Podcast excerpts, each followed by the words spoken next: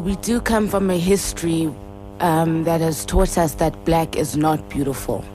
We've been at the bottom of the food chain for centuries. For the past 500 years, black people have been taught that they're ugly, they're not good enough, they're the slaves, they're the bottom caste, basically. So these are the effects of that brain damage that we are experiencing now.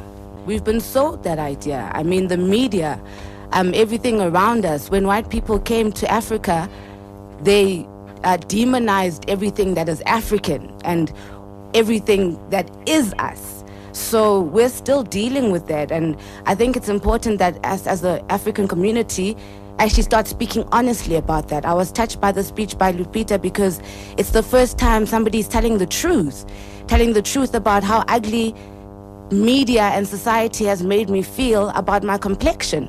And that is all has to do with colonialism, basically.